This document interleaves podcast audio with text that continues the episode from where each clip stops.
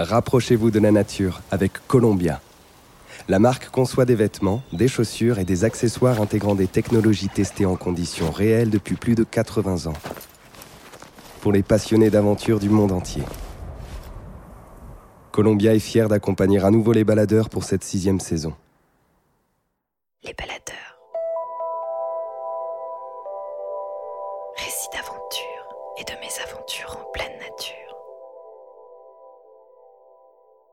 Un podcast du média Les Others. Rendez-vous sur notre site lesothers.com, l e s o t h e r s.com pour découvrir notre magazine papier, la carte méthode recto verso pour organiser vos aventures en France et tous nos autres formats. Habiter sous la mer, s'installer au milieu des récifs coralliens et vivre au contact des poissons colorés pour découvrir leur mystère obsède les hommes depuis des décennies. Mais Homo aquaticus fait encore face à de trop nombreuses contraintes techniques.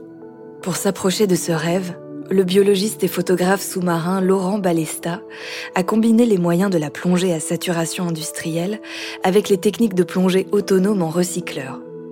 En 2019, il s'est confiné pendant 28 jours avec trois compagnons chevronnés dans un caisson de 5 mètres carrés afin de pouvoir explorer sans limite de temps la zone des 100 mètres de profondeur et révéler ainsi les trésors naturels des fonds méconnus de la Méditerranée.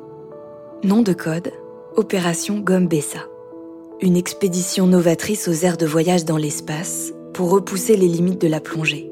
400 heures d'immersion entre moins 60 et moins 144 mètres à la découverte des barbiers communs, des morues cuivrées, de la reproduction des calamars veinés ou de la danse nuptiale des murènes. Mais aussi du froid glacial de ce monde crépusculaire, de la difficile cohabitation dans un espace minuscule où le bruit et la pression empêchent tout dialogue et des menaces qui planent sur le berceau de notre civilisation.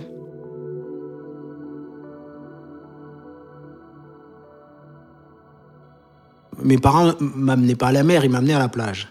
C'est tout à fait différent. Ils n'étaient pas plongeurs, euh, ni, ils faisaient pas du bateau, mais ils allaient prendre le soleil à la plage. On vivait au bord de la mer, euh, du côté de Montpellier. Et quand tu es un gamin euh, sur une plage de sable à perte de vue, euh, soit tu t'ennuies à, faire des pâtés de sable, soit tu vas dans l'eau et tu joues à être Cousteau. Moi, je voyais Cousteau tous les dimanches et je me nourrissais de ces films qui passaient tous les dimanches en fin d'après-midi. Et puis, euh, mon exutoire, c'était d'aller à la plage et de jouer à Cousteau, voilà. Et après, je pense que j'avais une, une nature un peu naturaliste, curieuse des choses vivantes, qui m'a fait m'intéresser à la biologie marine. Et puis, dans les films du commandant Cousteau, celui qui avait le beau rôle, c'était le biologiste marin. Il, il, il expliquait au commandant lui-même euh, ce qu'il y avait au fond de la mer. Donc, euh, naïvement, naturellement, je me suis dit, bah, c'est ça, il faut être biologiste marin. Si je veux avoir une chance d'être à bord de la Calypso quand je serai grand, il euh, faut être biologiste.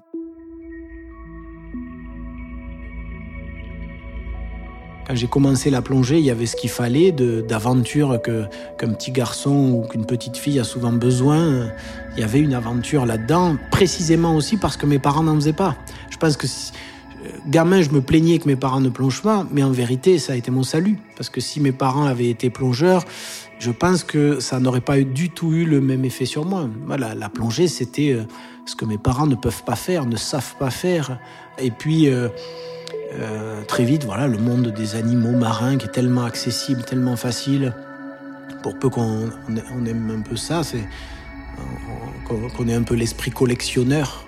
Alors on commence à collectionner le nom des animaux, euh, puis le nom des groupes d'animaux. Euh, voilà. et, puis j'avais cette nature peut-être un peu euh, artistique. Et du coup, quand j'ai eu un appareil photo euh, assez tardivement, hein, plutôt entre 16 et 17 ans, pas, avant, là, c'est le déclic, c'est-à-dire que euh, ce, plaisir d'être un peu créatif que j'avais gamin à dessiner, à sculpter, à peindre, à construire des petites choses, d'un coup, bah, ça y est, j'avais un appareil photo, un terrain formidable et, un, et, un, sujet sans fin, la biodiversité marine, qu'on n'appelait pas comme ça à l'époque. Donc il y avait tout, quoi. Il y avait, bah, il y a, ce qui fait les, les expéditions Gombessa d'aujourd'hui. Il y avait l'aventure, il, il, y avait euh, la biologie en quelque sorte, et il y avait l'image.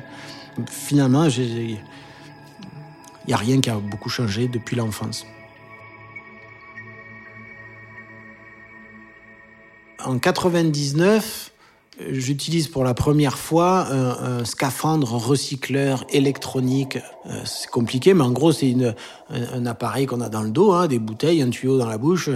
de très loin, on pourrait dire que ça ressemble à n'importe quel équipement de plongée. De près, c'est un peu plus euh, sophistiqué.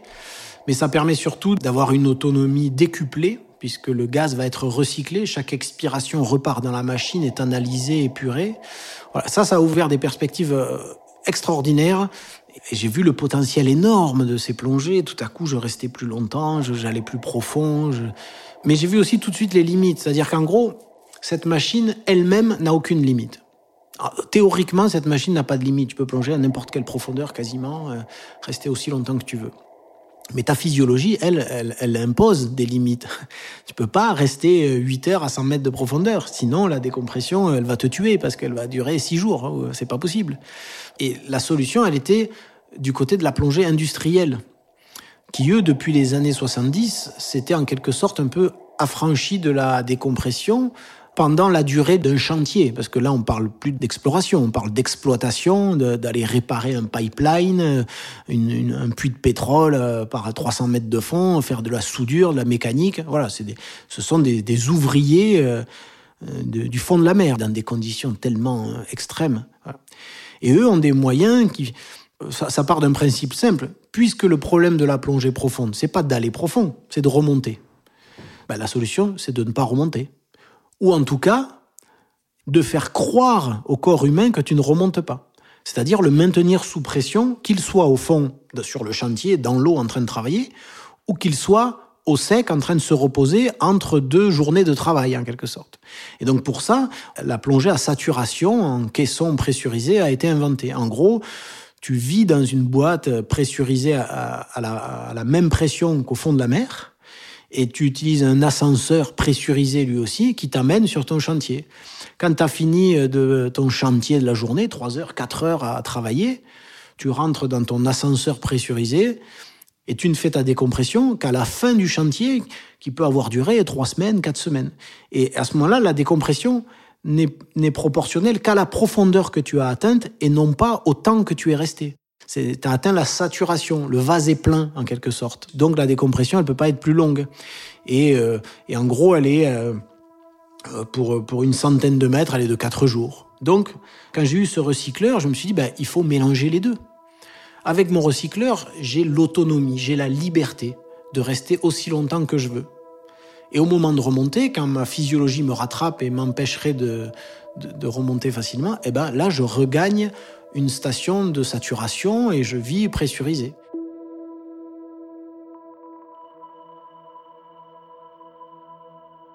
Dans les 20 années qui ont suivi, j'en ai, parlé à deux ministres de l'environnement. Bon, ça n'a pas, ça a pas marché. Euh, j'en ai parlé à d'autres industriels. Euh, euh, voilà, puis ça marchait pas trop. Voilà, il, il, a fallu du temps. Je, je me levais pas tous les matins avec ça en tête. Hein, je, je dis pas ça.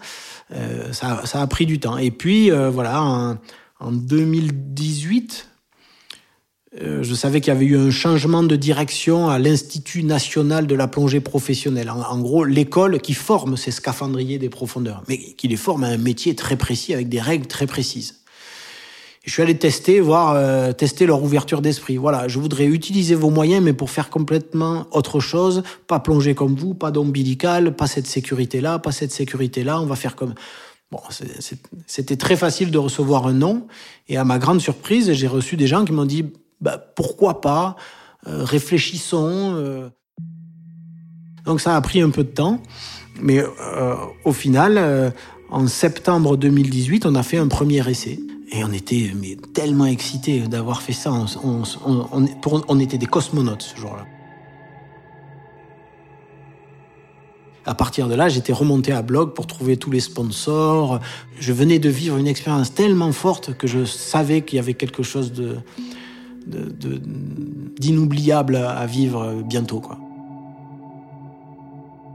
Et le 1er juillet 2019, avec trois de mes camarades, on s'est enfermés dans cette euh, station batiale. Donc il faut imaginer hein, un gros cylindre d'acier, 5 euh, mètres carrés, Batial, ça, c'est référence à, l'étage batial qui est juste avant l'étage abyssal. Abyssal, c'est, inaccessible. Batial, on, frôle le possible. Voilà. Donc euh, on l'avait appelé comme ça. Et 1er juillet 2019, on s'est enfermé dans ces 5 mètres carrés d'acier avec trois de mes camarades. Euh, il y a quatre petites bannettes, une table, un, sas pour faire passer la nourriture. Collé à ce premier module de 5 mètres carrés, il y a un deuxième module de 2 mètres carrés qui fait office de toilette, douche, euh, vestiaire. Et puis le troisième module, qui est le seul mobile, hein. les deux premiers sont fixés sur une barge flottante en surface. Et le troisième, c'est la tourelle, c'est l'ascenseur. Donc c'est celui qui va nous descendre euh, sur le site, euh, euh, celui qui va nous amener sur le, lieu qu'on veut explorer, illustrer, étudier. Voilà. On part donc pour 28 jours, un cycle lunaire complet. Sous l'eau, beaucoup de choses tournent autour du cycle lunaire. Donc, si tu plonges 28 jours au même endroit, tu as des chances de, voir à peu près tout ce qui peut se passer. voilà, bon. Et on est parti, voilà, 1er juillet 2019, et on est sorti un mois plus tard.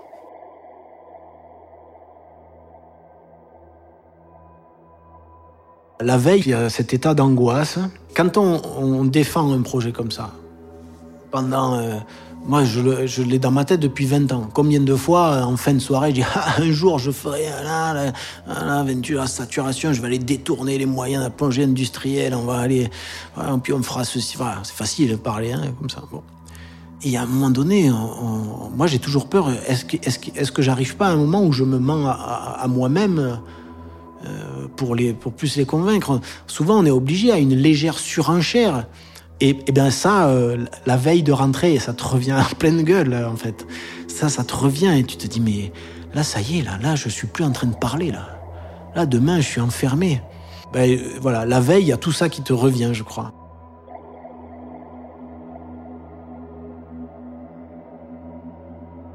La première journée, donc la première descente et la première sortie, on, vit en concentré toutes les émotions qu'on va vivre pendant 28 jours. On vit le, pire et le meilleur dans, la même journée. Euh, parce que c'est la canicule, que tu es avec tes combinaisons, parce que tu es censé enchaîner la plongée et tout ça. Donc euh, t'as chaud, t'en peux plus, voilà. Mais t'es encore à pression atmosphérique. Tu viens de rentrer, ils ferment la porte. Et là, ils vont monter la pression à l'intérieur. Et une fois que la pression sera celle de la profondeur où on va aller pour la première fois, alors la tourelle descendra. Et donc tu montes en pression, tu es un plongeur, tu te dis la montée en pression, je connais. Sauf que tu la connais que dans l'eau en descendant, en vérité. Et, c'est pas pareil. Euh, d'abord, tu la contrôles toi, parce que tu palmes, tu t'arrêtes. Là, c'est la pression qui monte, quoi que tu fasses. Et comme tu es dans une atmosphère sèche, tu as oublié que dans l'équation euh, pression, volume, il y a aussi le facteur température qui bouge. Et donc quand tu montes la pression, la température, elle monte. Et donc d'un coup, déjà, tu étais mort de chaud à cause de cette canicule. Et d'un coup, tu prends presque 10 degrés de plus. Alors que tu es en combinaison étanche avec quatre épaisseurs de sous-vêtements. Enfin, là, c'est à la limite de l'évanouissement tellement il fait, chaud. Donc tu as cette montée en pression, tu équilibres tes oreilles et tu rentres dans cette tourelle. Donc cette tourelle, c'est un peu comme un ascenseur. Il est clos, il est fermé. La porte est sous tes pieds. Tu es en surface, donc à l'intérieur, il y a 13 fois la pression atmosphérique. Et là, tu descends. Tu descends, tu as un minuscule hublot.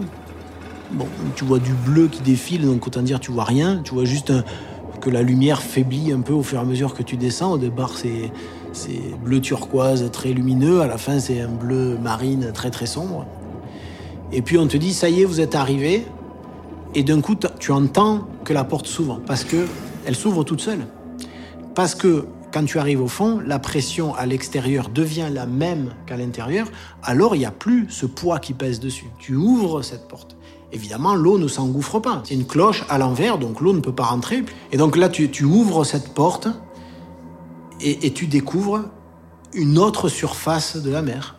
Puisque c'est une surface qui clapote, euh, avec un semblant de, de petites vaguelettes, sauf que bah, elle fait même pas un mètre carré, hein, cette porte et tu es à 120 mètres de profondeur. Et si tu attends un peu de, t'habituer, tu distingues le fond. Alors ça, c'est fou. Tu es, à 120 mètres de profondeur, toi, tu es au sec, euh, et tu vois le fond de la mer.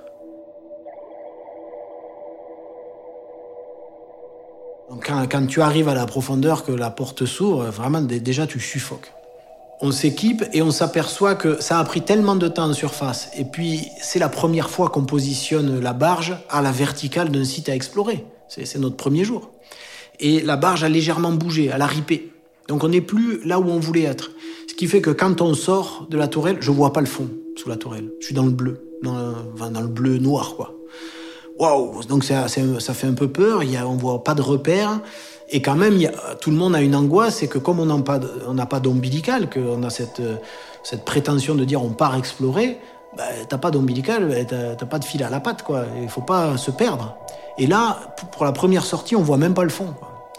Donc gros stress, on s'équipe, on est tous les, tous les quatre autour de la tourelle, enfin équipés. Ça prend un peu de temps parce que on a beau être euh, plongé depuis 30 ans, euh, on n'a pas appris à s'habiller comme ça sous l'eau. Nous, on s'habille sur un bateau et après on va dans l'eau. Là, il faut s'équiper dans l'eau puisque dans la tourelle, elle est trop petite pour s'équiper. Dans la tourelle, on est juste avec nos combinaisons. la porte s'ouvre et nos scaphandres, nos palmes, tout nous attend à l'extérieur euh, dans un panier. Donc il faut sortir. On a de quoi respirer, hein, mais, mais avec un, tuyau qui nous, qui nous relie à, à, la, tourelle. Mais il va falloir enfiler le scaphandre, les palmes, régler plein de choses. Enfin, il y a pas mal de manips à faire. Donc on, fait ça, ça prend un peu de temps, on est stressé, on est tous les quatre à, se tenir à cette tourelle qu'on n'ose pas lâcher, on regarde autour de nous, qu'est-ce qu'on fait? On, descend, on ne sait pas où aller. Hein. Et puis à force de regarder vers le bas, je, crois distinguer des silhouettes. Vision de science-fiction. Hein. Je vois des silhouettes bleues, c'est Avatar. J'ai l'impression de dire mais qu'est-ce que je suis en train de voir Et en fait c'était des calamars une espèce de calamar profonde, le calamar veiné, dont les, mâles peuvent atteindre un mètre de long quand même. il y en avait sept, ça, je le verrai un peu plus tard dans la plongée, sept qui tournaient autour du sommet d'une roche qu'on voyait à peine en fait. Et donc, comme on voyait ces, ces, silhouettes bleutées là qui bougeaient, bon, mais j'ai osé un peu lâcher cette tourelle, commencé à descendre un peu sans trop la quitter des yeux. Et puis au fur et à mesure que euh, je descendais, j'ai compris que c'était des calamars que j'avais vu qu'une seule fois euh, euh, dans toutes mes plongées auparavant. Cette espèce-là, j'avais vu qu'une seule fois. Et là, je vois qu'ils sont très très actifs, qu'ils bougent dans tous les sens. Je distingue qu'ils sont sur le, le sommet d'une petite roche, en fait, que je distingue à peine, que le fond est encore un peu plus bas. Et je comprends qu'ils sont en train de se reproduire, en fait, qu'ils sont en train de s'accoupler. Alors là, c'est magique. Euh, quand tu sais euh, avec, euh, que, les calamars ne se reproduisent qu'une seule fois dans leur vie et qu'ils meurent juste après, là, tu es aux premières loges d'un spectacle unique, vraiment unique. ça ne se reproduira pas pour eux, en tout cas. Ils sont plutôt blancs, très très clairs, très lumineux, bleutés même, pas du tout de couleur chaude comme j'avais vu dans le passé. Donc on les voit faire des droite-gauche, droite-gauche. Euh, de temps en temps, euh, ils changent brutalement de couleur. Il y en a un qui devient tout noir en, un quart de seconde au moment où euh, un partenaire l'attrape. Et puis surtout, on les voit s'attraper les uns les autres. Et on voit comment le mâle glisse une de ses tentacules, un de ses dix tentacules, qui, est un tentacule bien particulier, qui porte, qui, tient dans ses ventouses une poche de spermatozoïdes et, il vient rentrer ce bras dans le manteau de la femelle pour aller le poser dans la femelle si elle est d'accord. Et ensuite, immédiatement dans la foulée, ou, peut-être dans notre confusion c'est un autre, on voit aussi des femelles qui glissent euh, dans des petites cavités, hein, on ne peut pas parler de grottes, juste des petites cavités, et en regardant dedans, on voit qu'elle que, pose ses œufs, c'est des grandes grappes blanches, euh, collée au plafond de ces grottes. On, la voit faire aussi. On a, on a presque tout le cycle là. Euh, c'est complètement fou. C'était magique.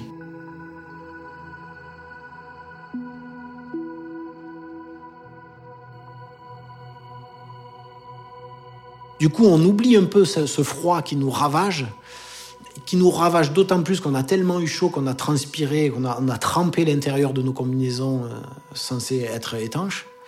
Donc on est rattrapé au bout de, je crois qu'on reste deux heures cette première sortie, mais deux heures à 70 mètres quand même, ce qui est, on n'a jamais fait ça avant quoi. Et donc on est rattrapé, on a des crampes plein les jambes, moi j'arrive plus, bien à nager. Euh, et donc on, ressort, je crois, deux heures et demie euh, plus tard, on est à nouveau dans la tourelle, on grelotte complètement, on a des crampes partout. Et on est dans un état à la fois on a été récompensé, on a vu quelque chose d'exceptionnel, d'unique dès le premier jour, et en même temps, on découvre euh, les contraintes de, l'exercice, que ça va pas être euh, facile quand même, ce, froid à gérer. Et le froid à ses profondeurs est, terrible, terrible. Paradoxalement, non pas parce que la température serait plus basse, euh, ou énormément plus basse, elle est à 14 degrés en Méditerranée. Mais on oublie que c'est 14 degrés à 13 fois la pression atmosphérique. Et si je caricaturais, je dirais, ben, il y a 13 fois plus de pression qu'en surface, et ben, c'est 13 fois plus froid. la perte calorique est 13 fois plus importante. Donc à température égale, la, pression, c'est le facteur multiplicateur de la perte de chaleur. Et en plus, on respire un mélange qui n'est pas de l'air. Or, on, on oublie, on ne se rend pas compte en respirant de l'air tous les jours que l'air est un gaz formidable. C'est un mélange d'oxygène et d'azote qui est extrêmement euh, isolant. Une des, grandes contraintes, c'était ça, dans l'eau, ce, froid qui fait que, même si on prévoyait de rester très très longtemps, le mieux qu'on ait fait, c'était euh, deux fois trois heures par jour. Mais deux fois trois heures par jour, euh, c'est peut-être même pas ce que j'arrive à faire en une saison entière en plongée profonde classique où, où je reste 15 minutes au fond normalement pour après des heures de remontée. Le temps passé au fond, en un mois, mais à, nous quatre réunis, c'était comme dix ans de plongée.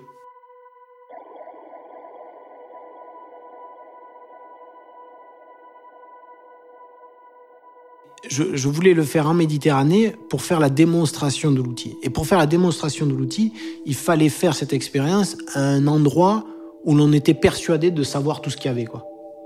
Donc j'étais persuadé qu'en le faisant dans un endroit qui paraissait euh, connu, et leur montrer qu'il y avait des choses inconnues, ça fonctionnerait mieux.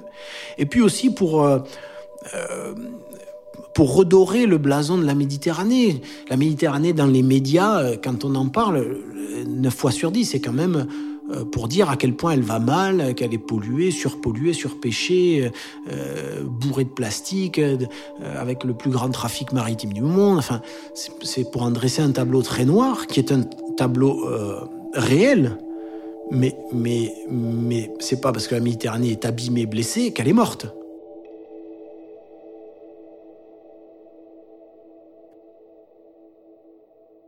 Ah, et puis la remontée, elle est, paradoxalement, elle est toute simple. Bon, il faut se déshabiller déjà. Alors ça, on se, à nouveau, on se déshabille à l'extérieur. On pose nos scaphandres, nos palmes, tout ça, alors qu'on alors qu'on est transi de froid, on n'a plus beaucoup de tonus dans les mains, on n'arrive plus à accrocher les mousquetons, tout ça. Enfin, tant bien que mal, on se déshabille, on grimpe dans la tourelle on regarde le visage de ses camarades, on dit j'espère que je suis pas aussi aussi moche qu'eux à ce moment-là, tellement on est abîmé par le, froid. Mais si, la réalité, c'est qu'on est tous les, tous les quatre comme ça, euh, complètement euh, boursouflés, quoi. Et, là, on prévient la surface euh, avec une sorte de téléphone. voilà, on est là, là, on a fermé la porte, vous pouvez y aller. Donc, il nous, il nous remonte. Quand on arrive en surface, on le sent bien parce que bah, quand tu arrives de la surface, il y a la houle. Donc la tourelle est un peu malmenée, elle, elle, tape un peu sur les bords, il y a des, grands bruits d'acier. On sent qu'on est posé sur des rails, on avance euh, non plus à la verticale cette fois-ci, mais à l'horizontale, et on sent qu'on est connecté euh, aux caissons de vie, et tout à coup on, on, on met en équipression les deux, la porte s'ouvre, et on glisse dans un tuyau d'acier là, euh, pour rejoindre d'abord le module sanitaire on enlève la combinaison, on essaie de se doucher immédiatement. L'idée étant de garder le maximum d'hygiène dans l'espace de vie. Donc après euh, quelques heures passées dans nos combinaisons, ça vaut le coup de d'essayer de ne pas contaminer l'espace de vie tout de suite. Donc on se déshabille, une petite douche chaude bien méritée quand même. Et puis on passe euh, dans l'espace de vie où on où on n'a qu'une idée en tête, c'est manger, dormir. Le premier jour, on a un résumé de tout ce qu'on va vivre. Euh, des trucs assez douloureux, de, de ce froid, de, euh, de cette promiscuité, de cette chaleur à l'intérieur, de ce froid dehors, de, de cette, euh, des fois, sensation de, de claustrophobie quand t'es à l'intérieur, et paradoxalement, dehors, la peur de te perdre dans, le, dans de grands espaces. Enfin, c'est quand même complètement à l'opposé. À la première descente, on ne rentre pas dans la station batiale là où on va vivre. On rentre directement dans la tourelle. Donc l'espace de vie, on le découvre. On l'avait aménagé avant, hein, on le connaissait, mais on l'avait jamais vu fermé. On, on, l'avait jamais vu avec cette résonance. Une fois qu'il y a la pression dedans, que c'est de l'hélium à l'intérieur, que les portes sont fermées, c'est plus du tout la même ambiance. Donc c'est très étrange ce retour. Station c'est tout petit, c'est un cylindre, donc c'est un espace un peu en longueur. Euh, il y a juste, euh, je crois qu'il y a deux mètres au milieu. Euh, sur les côtés, ben, il, y a, deux bannettes de chaque côté, pas très larges. Tu, peux te retourner, mais pas beaucoup plus. En tout cas, dans le petit couloir qui sépare les bannettes, tu te croises pas. Enfin, tu vois, il faut qu'un s'assoie pour que l'autre passe. c'est quand même minuscule. Hein. Et c'est un, un grand placard, quoi. et tu vas rester un mois là-dedans. Et puis, au, bout, dans l'arrondi du cylindre à son extrémité, il y a une petite table où tu peux tenir à quatre, bon, épaule contre épaule, hein, mais voilà, tu tiens à quatre. Et au bout de la table, le sas, un petit sas cylindrique par lequel va transiter euh, tout ce dont on aura besoin, et, essentiellement les repas. On découvre une espèce de forme d'oisiveté. Quand on est dedans, on n'a rien à faire, c'est abrutissant. On peut pas vraiment se parler parce que on est dans une atmosphère d'hélium et nos voix sont complètement euh, euh, déformées par non seulement l'hélium, ça tout le monde connaît, la voix de canard, c'est rigolo, tout ça, mais pour ceux qui connaissent l'expérience de respirer de l'hélium et de parler, ça fait une voix de canard, mais c'est une voix compréhensible. Mais quand tu rajoutes à l'hélium la haute pression, alors là, tu comprends plus rien. En fait, euh, tu peux faire tous les efforts d'articulation que tu veux, tes cordes vocales ne vibrent plus comme il faut. C'est impossible, ça, ne, s'éduque pas. Et, donc, c'est incompréhensible. Ça fait euh, sort de ta bouche un espèce de, bruit cristallin, euh, inaudible. Et donc, tu peux pas vraiment te parler. Donc, euh, on se connaît bien en même temps depuis des, années et des années, donc il n'y a pas besoin de se parler beaucoup. Mais ou alors, il faut mettre un casque, un micro, et il y a un ordinateur avec un soft qui, une application qui retimbre notre voix. Et alors, ça nous fait une voix de robot, mais une, voix compréhensible. Mais très vite, euh, voilà, il faut mettre un casque, allumer une application. Euh, en vérité, très rapidement, on ne se parle plus. Et, les repas, ben, ils sont un peu aussi gâchés par l'atmosphère d'hélium, euh, parce que non seulement on est dans cette atmosphère très riche en hélium, et très pauvre en oxygène, puisque la pression étant haute, il faut respirer des pourcentages d'oxygène très faibles. Par contre, comme il y en a très peu, 4%, eh ben le, le goût est altéré, parce qu'en fait, le goût, l'odeur, tout ça, c'est quand même beaucoup lié à l'oxydation euh, des aliments. Si t'as pas d'oxygène, c'est beaucoup plus compliqué pour sentir et, goûter les choses. Donc la nourriture paraît un peu plus fade qu'elle n'est. Bon, de toute façon, on a tellement faim que c'est pas très grave. Et surtout la perte calorique. C'est presque impossible de manger chaud. Par exemple, un café, on te fait passer un café, il est brûlant. La, première gorgée, tu peux pas la prendre parce qu'il est brûlant, comme tout le monde a expérimenté ça, un café trop chaud. La deuxième euh, gorgée, il est froid. Ça s'est équilibré tout de suite, parce qu'on est dans cette atmosphère conductrice et donc euh, tout s'équilibre trop vite. En fait, on avait l'impression d'être dans le ventre d'un organisme vivant, en fait. Un peu comme si on était euh, dans, un ventre maternel, quoi. Et, et que, puisqu'on est là, on est, n'a qu'à se nourrir et à dormir. Je veux dire, on est des embryons, quoi, hein, à ce niveau-là. Et, euh, et, et, on a une naissance brutale euh, euh, tous les jours, par contre. Là, c'est sûr, c'est pas au bout de neuf mois seulement, c'est tous les jours, mais avec cette même brutalité. Tout à coup, bam, le, froid, tout à coup, on respire autrement. Et, et je trouve que c'était assez brutal, cette, cette sortie. Entre ce, ce cocon où tu ne décides de rien, où tu es en léthargie complète, et puis tout à coup, euh, le monde réel, pas, le monde réel de tous les jours, mais un, autre monde réel.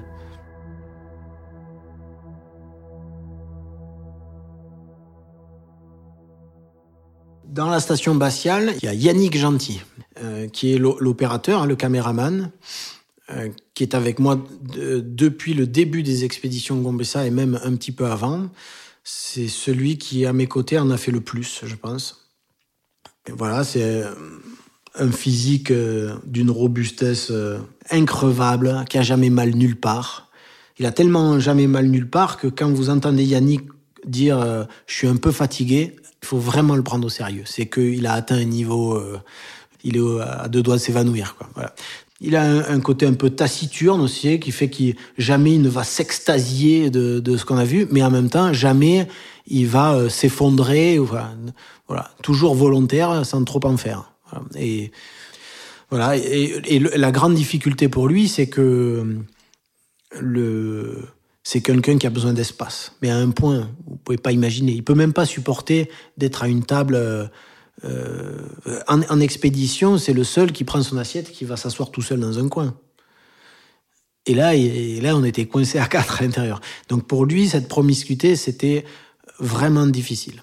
Mais voilà, il avait envie de vivre cette expérience, d'avoir cette liberté à grande profondeur. Après, il y a euh, Antonin Gilbert, euh, qui est un, biologiste euh, qui travaille au, quotidien à, mes côtés, donc un scientifique de formation. Donc il y avait une double casquette pendant l'expédition. À la fois, il était le responsable pour exécuter tous les nombreux protocoles scientifiques qu'on avait à faire à chaque sortie. Faut voir quand même une, partie du financement de cette expédition, c'est de l'argent public. Et c'est de l'argent public parce que on, a un cahier des charges de, toute, une série de protocoles, de prélèvements, d'analyses à, mener. C'est lui qui va mener tout ça et en même temps euh, jouer les assistants caméramans en tenant les éclairages euh, de, Yannick. Et puis a de, voilà, ces, grandes qualités humaines d'être quelqu'un de, euh, de toujours d'humeur égale, toujours bienveillant, toujours attentif aux autres et sans pour autant être intrusif. Ça, c'était important. Je ne parle pas de leur qualité de plongée à tous, parce que s'ils sont là, c'est que c'est tous de, très bons plongeurs. Mais peut-être que j'en parlerai quand même pour le dernier, pour euh, Thibaut Roby, qui est peut-être celui qui plonge le mieux de nous tous.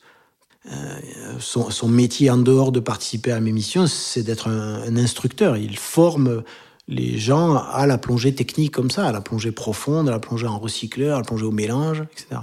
C'est vraiment celui qui m'aide à, faire mes photos le, plus souvent dans ces plongées profondes. Et, il connaît bien. Je, pense que des fois, quand il me voit faire une photo, il, a, il voit déjà l'image que je suis en train de faire dans sa tête. Et donc, il, sait euh, où se placer quand j'ai besoin d'une silhouette dans l'image. Il sait comment éclairer quand il porte un éclairage. Ça lui arrive régulièrement d'avoir sur le, dos, en plus de tout son équipement à lui, trois appareils photo en plus et un appareil photo sous-marin, c'est pas, c'est lourd, hein, c'est un caisson, c'est des bras, c'est des flashs, et, que moi j'ai le choix d'avoir euh, trois, trois ou quatre optiques euh, différentes.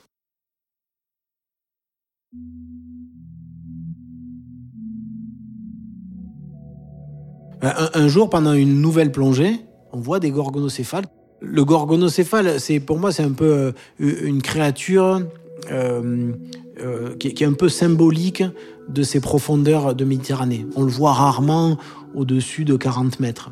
C'est une des créatures les plus emblématiques des récifs coralligènes. C'est ces écosystèmes-là qu'on cherchait à visiter, qui sont des sortes de, qui sont un peu les récifs coralliens de la Méditerranée, sauf qu'ils démarrent à 40, 50, 60 mètres jusqu'à 120 mètres. Et le gorgonocéphale, c'est rien d'autre, euh, c'est un proche parent des étoiles de mer. D'ailleurs, il y a cette symétrie euh, radiale et, d'ordre 5, hein, comme une étoile à 5 bras. Eh bien, le cœur du gorgonocéphale a 5 bras aussi qui démarrent. Sauf que ces 5 bras se découpent tout de suite en deux autres, puis deux autres, puis deux autres, et ça finit par des centaines de bras. Et quand il est recroquevillé, le jour, souvent, il se, met en boule c'est insignifiant, c'est une, boule de tentacules grosse comme un poing, grisâtre. Bon, voilà. Mais quand il se déploie, c'est merveilleux. C'est des centaines de petits bras qui finissent en colimaçon et qui captent tout ce qui passe dans le courant, le plan, qui se nourrissent du plancton qui passe là. Et quand toi tu arrives euh, euh, dans ces profondeurs-là, souvent tu rajoutes un peu de, lumière. Donc lui, hop, il voit un peu de lumière, il, il, aime pas trop ça, ou il se dit tiens le, le, jour se lève ou qu'est-ce qui se passe? Alors il a tendance à se refermer. Et, le voir se refermer, c'est sublime. Tous ces colimaçons qui se referment, tu éteins ta lampe, de nouveau il se rouvre. Alors voilà, ça c'est une, créature un peu merveilleuse et on sait comment ça se reproduit. Un peu comme les étoiles de mer ou les oursins, à un moment donné, presque tous en même temps, il y a une communication chimique et on voit des œufs, des gamètes euh, être expulsés dans l'eau et euh, la fécondation des gamètes se fait comme ça au gré des courants, au hasard. Et eh ben pourtant, ils ont un comportement social un peu étrange. À deux reprises, on voit des gorgonocéphales qui étendent leurs centaines de bras et qui viennent s'enlacer les, uns les autres. Voilà, c'est comme, comme des caresses multipliées par 100, quoi.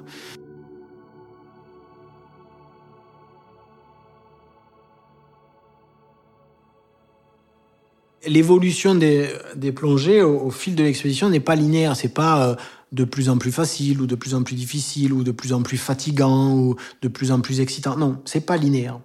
Ça a commencé avec euh, voilà, c'est euh, beaucoup d'excitation parce que au premier jour on voit ces calamars qui se reproduisent, c'est génial, mais en même temps on souffre beaucoup. Au début, j'étais dans la nouveauté, donc c'est quand même très excitant malgré la, la difficulté, malgré tout ça, c'est très excitant. Après, euh, l'excitation commence à, retomber un peu, mais les difficultés sont toujours là. Et en plus, malchance, euh, il y a des jours euh, où ça marche pas.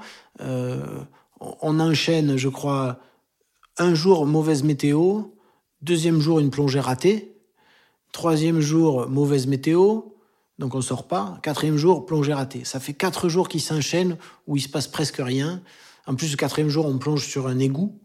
Un des partenaires euh, euh, nous, demande d'aller inspecter un émissaire, donc un rejet d'eau usée, eau traitée, peu importe. Hein. donc c'est quand même pas excitant quoi, de descendre à 105 mètres sur la sortie des eaux usées d'une grande ville littorale. Mais euh, on le fait. Mais voilà, tout ça, ça plombe un peu le moral et je vois bien qu'Yannick commence à en avoir marre alors qu'on est, c'est la moitié de, de l'expédition et il en a marre quoi. Et heureusement, le, jour d'après, c'est ce fameux jour où on est euh, au large du Cap Taïa. Euh, Cap Taïa, c'est pas très loin de Saint-Tropez. J'étais au fond de la mer, là, tout seul avec mes camarades, dans un territoire vierge. Et je me disais, mais je suis à Saint-Tropez, là? Mais non, je suis pas à Saint-Tropez, là, je suis sur une autre planète. Là, en plus, ce jour-là, c'est notre plongée la plus profonde. On est à 144 mètres. L'eau est cristalline je suis devant une espèce de montagne sous-marine. Et je me souviens me dire, m'éloigner de mes camarades, m'éloigner de la roche, que un plongeur, il a toujours la tête dans les rochers, puisque en général, quand il s'éloigne, il voit plus rien. Hein. C'est l'épaisseur de l'eau, même la plus claire du monde, avale tout, quoi. Et là, l'eau est tellement claire à cette profondeur, elle c'est sombre, c'est très obscur, mais il faut pas confondre luminosité et visibilité. La lumière est faible, la visibilité est incroyable, tu vois très loin. Et ils sont là au, pied d'une espèce de montagne gigantesque de roches, un pic rocheux. Et je me souviens me dire, c'est ça le plaisir de l'alpiniste. Je connaissais pas ce plaisir-là, moi. Sous l'eau, c'est tu reconstitues les décors dans ta tête. Même quand tu quand tu plonges sur un, tu plonges sur la grande barrière de corail en Australie, tu la vois pas tu vois un, morceau de corail. Tu vois pas la grande barrière d'Australie que tu peux voir depuis l'espace. Tu la vois pas sous l'eau. Hein. Et là, à ces profondeurs-là, dans ces conditions de lumière, de visibilité, tu as le début de cette vision euh, globale. C'est exagéré, mais en tout cas, tu commences à toucher du doigt ce que ça pourrait être de voir le fond de la mer en entier. Et ce jour-là, j'ai cette sensation-là. Je vois mes, mes trois camarades minuscules le long de cette paroi. Je lève les yeux très très très très loin, je vois la silhouette d'un poisson-lune qui est si caractéristique. Hein. Le poisson-lune, c'est cette espèce de, poisson qui est... Euh, on dirait qu'on y, a coupé les deux tiers du corps. C'est juste un disque avec deux nageoires. Donc c'est très particulier. Je vois cette silhouette qui est loin de nous. Euh, ça, c'est vraiment une, une vision magique.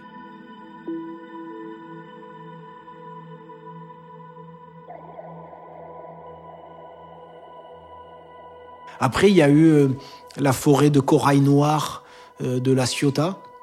Là, quand on descend sur, euh, sur ce site, je le connais ce site. Je l'ai découvert trois ou quatre ans auparavant, avec les mêmes copains qui m'accompagnaient là d'ailleurs. Sauf que le site, on l'a jamais visité que, encore une fois, des poignées de minutes pour des heures de remontée. Là, on va faire deux fois trois heures dans la journée. Faut imaginer ce que c'est une forêt de corail noir. Ça s'appelle corail noir parce que malheureusement, tristement, ceux qui l'ont baptisé ainsi, c'est les joailliers. Donc ils utilisent du corail noir mort. Alors quand il est mort, qu'il n'y a que le squelette, c'est noir. Mais quand c'est vivant au fond de la mer, c'est blanc, c'est immaculé. Ça brille presque. Et c'est très raffiné, c'est des branches très très fines, c'est buissonnant. Ça fait euh, un mètre vingt de haut, mais ça recouvre des rochers entiers. Et c'est la première fois qu'on a le temps de rentrer là-dedans, de voir tout ce qui s'y passe, de voir des petits poissons qui se baladent entre les branches de cette forêt de corail noir, de, de, euh, de voir les crevettes narvals. Ce sont des, crevettes avec des longues antennes blanches qui se baladent là-dedans. Enfin, ça, c'est merveilleux. Moi, j'ai le temps. J'ai toujours eu l'impression que je volais mes photographies un peu sous l'eau. Là, on a le temps d'attendre que voir si les animaux comment ils bougent. Du coup, j'assiste à une scène de prédation d'une grande rascasse qui essaie d'attraper ses, crevettes. C'est pour moi une scène inédite. On a une rascasse rouge, espèce banale, mais là, je, la prends en photo au moment où elle se jette sur ses crevettes euh, pour les avaler. Euh, euh, voilà, ça, c'est un, très très beau souvenir. C'était paisible. Euh, on, s'était habitué aussi au froid, on, le supportait mieux et on était dans une ambiance tellement lumineuse. Euh, ouais, ça, c'est un, très très beau souvenir aussi.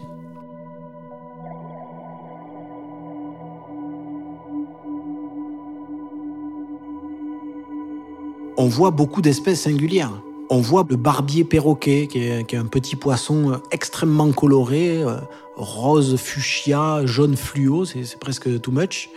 Euh, qui est une relique du passé tropical de la Méditerranée. Euh, la morue cuivrée, qui est un, poisson à la robe très délicate selon comment on l'éclaire. C'est vraiment du cuivre, c'est très très joli que j'avais que je connaissais pas et qui avait jamais été photographié vivant. C'est pas des. En fait, il faut bien comprendre ça. Ce ne sont pas des poissons rares, ce ne sont pas des créatures rares, mais il est rare de les visiter. C'est ça la grande nuance. À ces profondeurs-là, tu tu vis une forme de régression, mais euh, une régression dans le bon sens du terme, c'est-à-dire que tu redeviens un gosse qui s'émerveille de choses banales. Ce qu'on voit nous fascine, alors que c'est l'ordinaire, c'est le normal de, ces endroits qui ne sont pas ordinaires. Ce qui est rare, c'est pas les créatures, c'est d'aller les voir.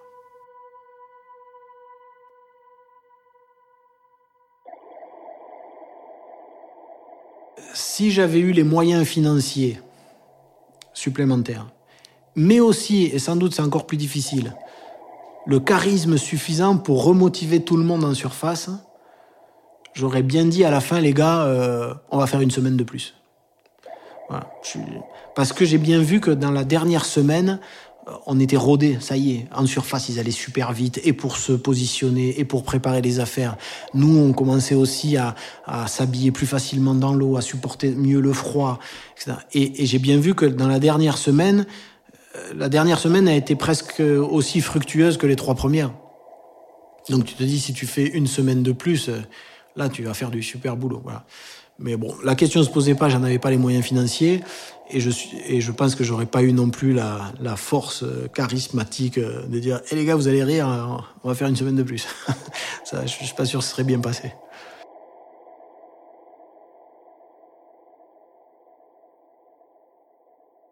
Les quatre jours de décompression, on les a fractionnés, puisque Contrairement au scaphandrier sur un chantier, lui, quand il a fini son job, bon ben voilà, il remonte. Nous, euh, euh, on est à 120 mètres, mais j'ai envie d'aller voir à 100, j'ai envie d'aller à 80, j'ai envie d'aller à 60 aussi. Donc autant commencer à décompresser, s'arrêter, sortir un peu pendant une journée, recontinuer la, continuer la décompression, s'arrêter une journée, sortir.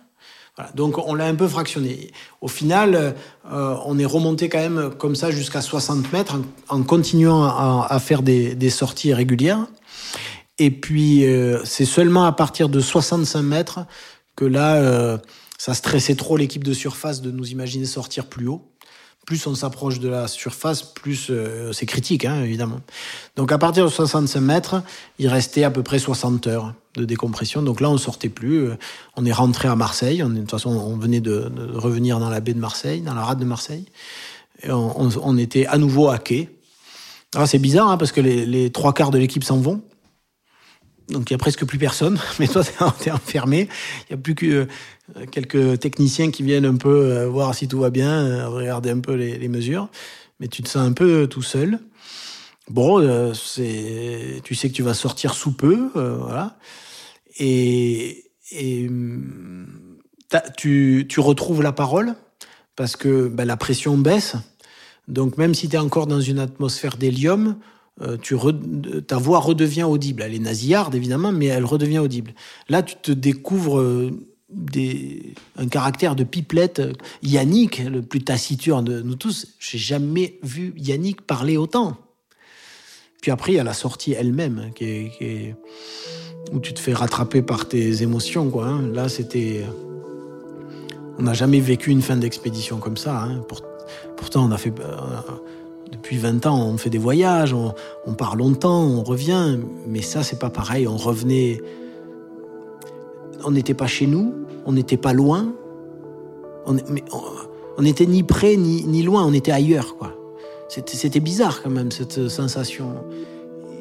Et le, retour à, la surface et quand la, porte s'ouvre là, les, les accolades, il y avait tellement de monde qui était venu. Euh,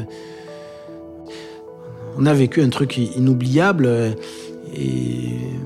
et, je suis sûr qu'on on a déjà refait de la saturation, je suis sûr qu'on en refera, mais ça sera plus comme ça. Là, c'était euh, quand même euh, ce, premier retour là, il était. Je, manque un peu de, de, vocabulaire. Tout est dérisoire, inoubliable, extraordinaire. Enfin, ça restera un, grand moment dans notre euh, carrière de plongeur que cette sortie de, cette première saturation. Il y avait vraiment euh, beaucoup, beaucoup d'émotions chez tout le monde. Hein. Euh, les, plus robustes gaillards de mon équipe avec les larmes aux yeux, là, ils n'en menaient pas large.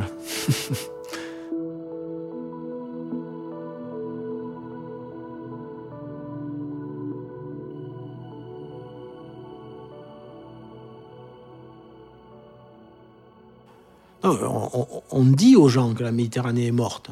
Il y a des articles de journaux qui disent ça. Euh, elle n'est pas morte. Après, elle n'est pas en bonne santé. Elle est, elle est blessée. Elle est malmenée. Elle est méprisée. Voilà. Cette, cette, euh, et je parle même pas du point de vue social. On sait ce qui s'y joue. Hein la Méditerranée, euh, berceau des civilisations, mais cercueil des réfugiés, quoi. Quelle honte. Bon, voilà. Eh ben, euh, d'un point de vue écologique, c'est pareil. Berceau d'une biodiversité incroyable. Il y a 20% d'endémisme en Méditerranée. Il y a 10% euh, de la biodiversité mondiale. Alors que c'est que 0,1% de l'espace maritime mondial. Donc elle a cette valeur exceptionnelle. Donc berceau d'une biodiversité incroyable et poubelle en même temps de nos sociétés. Donc euh, voilà, c'est une mer euh, pleine de paradoxes, pleine de paradoxes, mais euh, en tout cas, il faut faut pas faire une croix dessus. bon voilà, elle est morte, passons à autre chose. Non non, pas, elle est pas morte. Hein. Y a quand on crée des des zones de protection renforcées, j'utilise bien le terme ZPR, zone de protection renforcée, et pas AMP, air marine protégée, parce que air marine protégée, c'est très bien, c'est un premier pas, mais dans une aire marine protégée, il n'y a rien de protégé. C'est une aire marine observée, gérée, surveillée, mais pas protégée. Ce qu'il faut, c'est des zones de protection renforcée. Celles qui existent fonctionnent extraordinairement bien et très vite. On l'a vu avec le Covid. Euh, deux mois d'arrêt des activités humaines et il y a plein d'animaux qui sont revenus. Ils n'ont pas apparu spontanément. Ils étaient tenus à l'écart par l'activité. Et ensuite, il y a l'effet le plus intéressant des zones de protection renforcée, c'est les effets de débordement. À partir du moment où tu crées un espace protégé au, bon endroit, ça crée des, zones de, de refuge puis des zones où on se sent à l'aise pour se reproduire, on s'y reproduit, et très vite, on est en surpopulation animale. Et donc, on déborde, et ces animaux partent vivre ailleurs. Et donc, on réensemence les zones exploitées. C'est ça la force des, zones de protection renforcée. Donc, euh, donc euh, cette Méditerranée, elle est, elle est, elle est loin d'être foutue. Pour peu qu'on crée euh, ces zones de protection renforcée, il y a même des savants qui, qui en faisant des travaux d'extrapolation, estiment que si on arrivait à mettre en, réserve intégrale, en zone de protection renforcée, 20 à 30%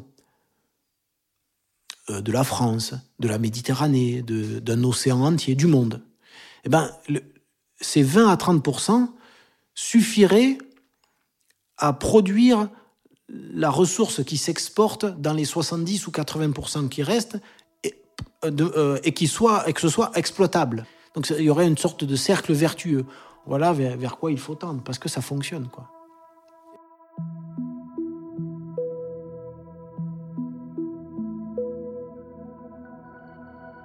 ce que, euh, ce que j'ai appris de, de la Méditerranée pendant cette mission, euh, c'est difficile parce que moi, j'ai commencé la plongée en Méditerranée, je, je, la, poursuis. Demain, je, pars, je retourne plonger en Méditerranée. Enfin, c'est là où j'en fais le plus. Mais ce que j'ai appris, c'est que je crois qu'elle en finira jamais de me surprendre, en fait, euh, pour peu que je fasse l'effort d'aller au devant d'elle. C'est voilà, il faut y aller. Euh, l'armure légère, mais, mais avec euh, les intentions nobles d'en ramener un témoignage, une illustration, voilà. Et, et que pour peu qu'on fasse cet effort-là d'une approche euh, d'une approche inédite, d'une démarche à effort, eh ben, on est récompensé. On est récompensé à chaque fois. Les protocoles scientifiques scrupuleusement réalisés et les pellicules pleines d'images inédites, les quatre plongeurs sont revenus à la surface avec un sérieux message d'espoir. On espère de tout cœur qu'il sera entendu. Un film documentaire et un livre de photos de cette aventure, que l'on vous conseille vivement, sont disponibles en ligne sous le nom de Planète Méditerranée. Merci à Laurent Balesta pour son témoignage et merci à vous d'avoir écouté cet épisode. Les Baladeurs est un podcast du média Les Others. Cet épisode a été réalisé par Thomas Fir, assisté par Nicolas Alberti. Cette histoire a été présentée par Clément Saccard. La musique est composée par Nicolas Deferrand. Chloé Vibo s'est assurée du montage et Antoine Martin du mixage. À très bientôt.